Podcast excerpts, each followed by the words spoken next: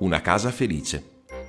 Gray è un allegro topino dal pelo canuto. Nella sua casa ogni amico è il benvenuto. Lì c'è spazio a sufficienza per ogni topolino, finestre in abbondanza e un letto per il sonnellino. C'è un giardino tutto intorno dove giocare ogni giorno. Sono fortunato, ammette Gray. Questa casa è perfetta, direi. Un bel giorno Mentre passeggia, Gray vede un uscio maestoso. Appartiene a un palazzo a dir poco strepitoso. C'è molto spazio e anche un balcone. Ci abita un topo bianco, proprio un gran simpaticone. Buongiorno, lo saluta Gray. Io vivo in fondo alla via, in una casina che credevo essere la più bella che ci sia. Ma la tua casa è molto più grande devi essere il topo più felice di queste lande. Il topino bianco fa un gesto sconsolato. Io ero felice, ma poi tutto è cambiato. Stavo seduto sulla mia sedia preferita quando ho scorto sulla collina una dimora infinita.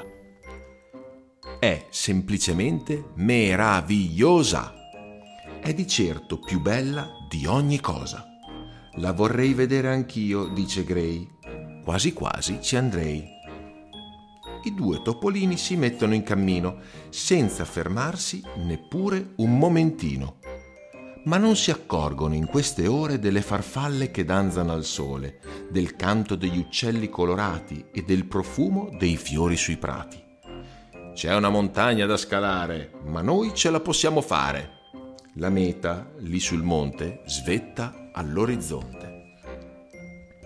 Una casa così non si è mai vista, ha tutto ciò che si può desiderare, ha il giardino più bello che esista, lunghe tavole da apparecchiare e anche una cupola di gran valore. Che assoluto splendore!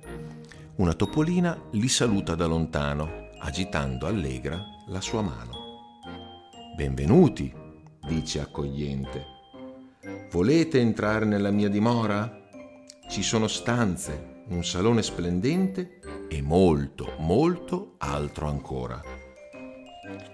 Offre loro dei pasticcini su tanti colorati piattini, poi li conduce per corridoi lunghi e vasti, con tesori e altri fasti.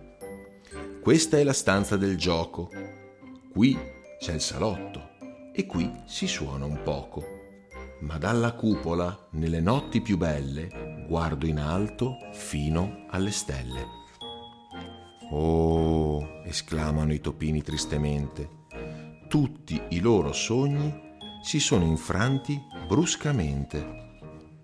Una volta eravamo soddisfatti, ma ora ci sentiamo poveri e sopraffatti. Per essere felice Ogni topolino deve avere un'enorme villa con giardino.